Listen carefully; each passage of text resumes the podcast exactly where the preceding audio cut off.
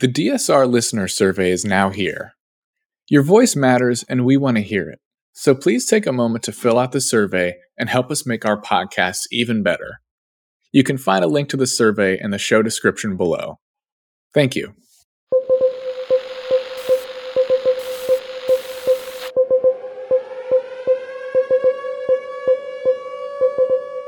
Hello and welcome to the DSR Daily.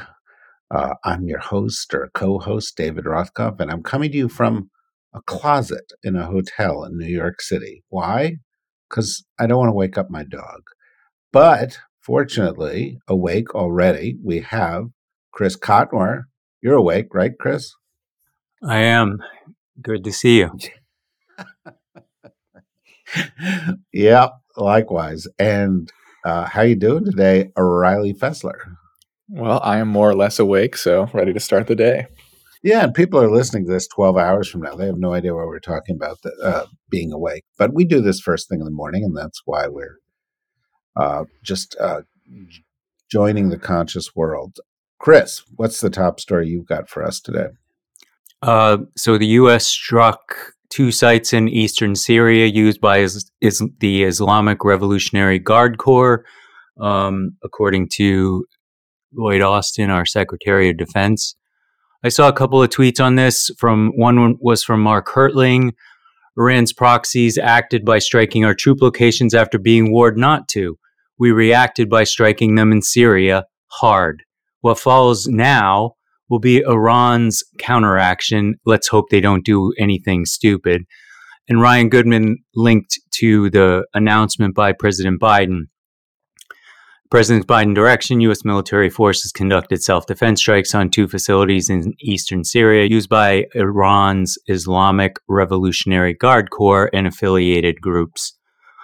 Um, again, I just see this as you know we're we're getting really um, involved in in the skirmishes in the Middle East, um, and rightly so.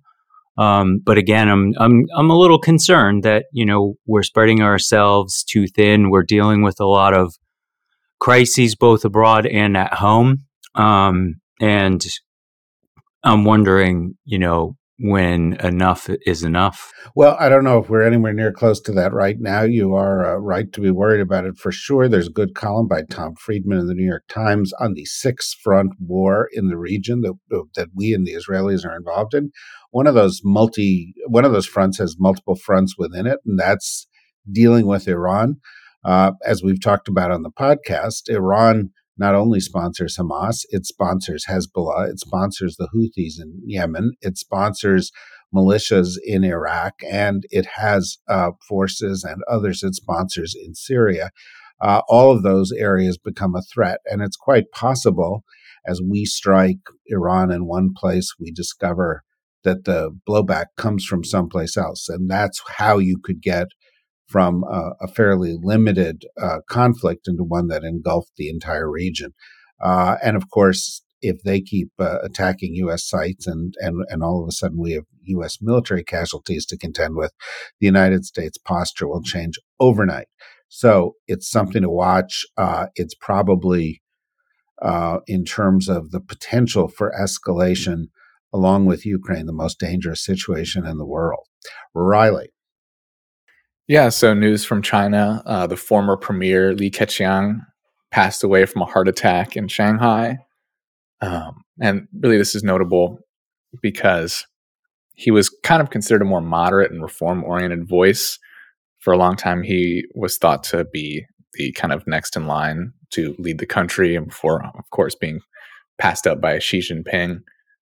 Um, and there's a bit of concern, it seems, from Chinese leadership that his death could lead to kind of more discussion about reforms in the country in the same vein as in 1989 when Hu Yaobang passed away and it spiraled into the Tiananmen Square protests. So, you know, as as someone who or at least was a moderate voice, there's definitely concern that this could lead to further criticism of the government a lot of stuff going on in China right now. Simultaneously, of course, we have the Chinese foreign minister in Washington talking about uh, uh, further talks in the relationship, and there were good announcements out of that discussion with Secretary Blinken yesterday. Uh, and uh, uh, so it's a situation to watch. New finance minister, new defense secretary, new uh, foreign minister. Um, uh, this former leader um, dying suddenly at age 68 uh, and important meetings between the U.S. and China looming. So uh, again, very very important story to watch. We also, in our podcast a little later today, in which we talk about. Uh, the intersection of defense and technology, and particularly nuclear things. We're going to go and do a deep dive on China's rapidly expanding nuclear capabilities. And so I would encourage everybody to listen to that. We've got a couple of great experts, and this is a crucially important area. Chris?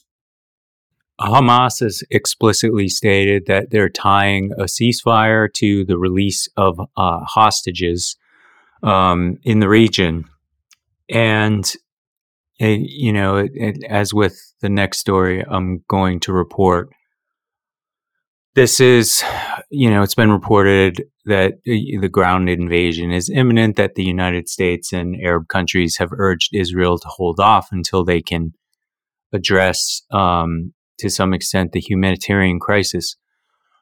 But I'm just left again wondering, you know, what the end game is. Um, specifically, airstrikes in Gaza have absolutely decimated the region. Civilians are already without food, water, fuel.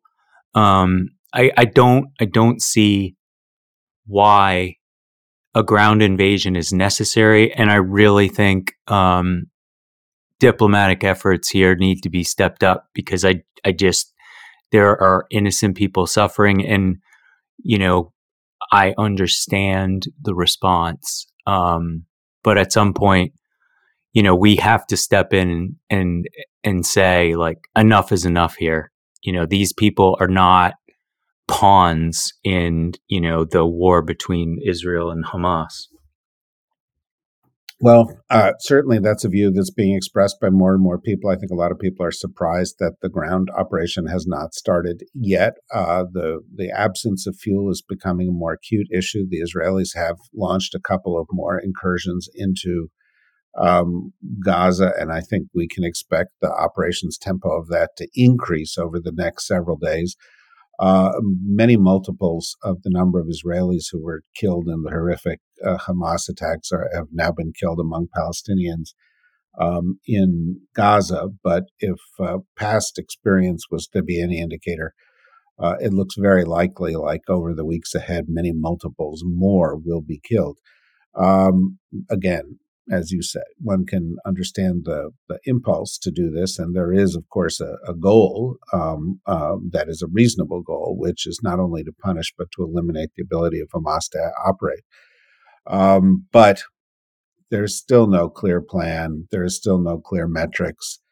Um, and we must have those um, before this begins. I read and I hear that that's something the U.S. is pushing for behind the scenes, and that's another delay that has been in the in in the in the operation, which is the U.S. is like, well, unless you know how it ends, don't start it. Uh, we shall see. Riley, yeah. So there is a currently a summit of the EU's 27 leaders, um, and one of the kind of big issues is amendments and changes to their funding package from 2021 to 2027. Uh, the big story that came out yesterday was that Viktor Orban and the Prime Minister of Slovakia they've expressed opposition to proposed funding package which would include 50 billion euros for long-term support for Ukraine. Orban was very much directly opposed to it, um, which is again no surprise given his Putin and the comments he's made. He actually made comments on Hungarian radio today saying that the EU's strategy with the Ukraine war had failed and that Ukraine will not win the battle on the front lines. Whereas the Slovakian prime minister was more open to changing the package. Uh, he just expressed concerns over corruption. And it seems that if proper safeguards are put in place, he would throw his support behind it. However, changes require full 27 member approval. So even if just Orban is the holdout, it's still not going to pass. Yeah, it's a problem. Orban's a problem. Orban, as we saw uh, last week, uh, you know, is uh, essentially in Putin's pocket. He is a very dubious ally. Uh, one of the problems with NATO right now is that it's such a large organization that it contains some allies that aren't really that uh, much like allies. Erdogan and Turkey being another. Uh, and that remains one of the big challenges within NATO, which is uh, to get it uh, to act. Uh, of course, the EU has some leverage over Orban, just as it has over Erdogan. And uh, uh, so far, they have only been able to be impediments and not actually block things. one would hope that that would continue, particularly given you know questions about UK, U.S. funding for Ukraine uh, with uh, the new uh, extreme right anti Ukraine funding Speaker of the House that we've got uh, here in the United States. Chris? In Maine, the manhunt continues for the shooter who killed uh, 18 and possibly more people in Lewiston, Maine. Um, reports today uh, are being surfaced around Maine's half hearted efforts, I'll call them, uh, to implement gun laws. Um, Maine is a traditionally gun friendly state. But uh, as Shannon Watts pointed out this morning on Twitter, Republican lawmakers in Maine Senate defeated a measure that would have required background checks on all gun sales, as well as a bill that would have required a 72 hour waiting period to buy a gun. And even Biden's chimed in saying enough is enough. It's time. Um, I, I, there there is a, a way forward here. Um, we have a lot of s- smart people that can figure this out, um, but we can't continue to put our kids in harm's way because of politics and money. It's it, it's insane, and it's it, we we we really have to act here. Well, you would hope that we would act. Um, uh, and when you say even Biden, the Biden administration has has taken real steps to act. Biden himself was behind the original ban on um, uh, assault style weapons. Uh, and they did set up an office within the White House recently to deal with gun violence, which is headed by Vice President Kamala Harris, uh, who has pointed out on a repeated basis just what you've said and noted that the leading cause of death for young people in the United States is gun violence. Uh, the senator from Maine, um, uh, Senator Go- uh, Golden, uh, who was opposed to many of these gun measures yesterday, made a remarkable statement, which I encourage people to go and watch, uh, in which he said he was wrong, uh, and he sought, you know, he sought to apologize to the people of the communities affected by these uh, shootings. Uh, it's also worth noting that uh, on the day that this took place, however, uh, that uh, a you know measure was uh, supported in the United States Senate that would block the Veterans Administration from providing to law enforcement authorities information on the mental health of military people with regard to their ability to get a gun. Uh, I mean, it literally on point with the crime that took place. And so it's an uphill battle. And again, the new Speaker of the House is, you know, uh, uh, directly in the pocket uh, of the NRA and has regularly been cited as one of the most pro uh, gun lobby uh, members of the United States House of Representatives. So, it's time for change, and it was time for change around the last mass shooting, and there are two mass shootings a day. And as somebody else wrote on Twitter yesterday, uh, when the United States decided not to change its gun laws in any meaningful way after the Sandy Hook massacre, well, we essentially were sending the message it's okay to kill kids. And uh, this is a national psychosis, and it shows no sign of breaking. Riley. Yeah, so some actual good news to round out the week. Um, on Wednesday, the United Auto Workers Union and Ford reached a tentative agreement to end that ongoing strike that had started September 15th. Um, so we've gotten some more details about that agreement since then. It includes a roughly 20% pay, or excuse me, a 25% pay increase over four years, cost of living wage adjustments, gains on pensions and job security and the right to strike over plant closures. So it's really the first big result from that strike that's still ongoing at GM and Stellantis, but the reactions from the members of the union seem to be incredibly positive if they got a lot of what they wanted out of this a, a, lot of major concessions. So the the strike worked and there's hope that it'll this will kind of have a domino effect and will force gm and stellantis to also give concessions it's good to have good news because the rest of it was pretty shitty news. And I think, uh, you know, I hope on a regular basis we can go and search for some of the positive things that are happening in the world, of which there are many. Um, uh, these are, are, are, rough, rough times. Uh, I do encourage folks to listen to our uh, regular end of the week uh, podcast, which we uh, focus on, on on some of the gravest of these issues. Um, and uh, again, next week, we will each and every day have new podcasts focusing on the breaking stories around the world.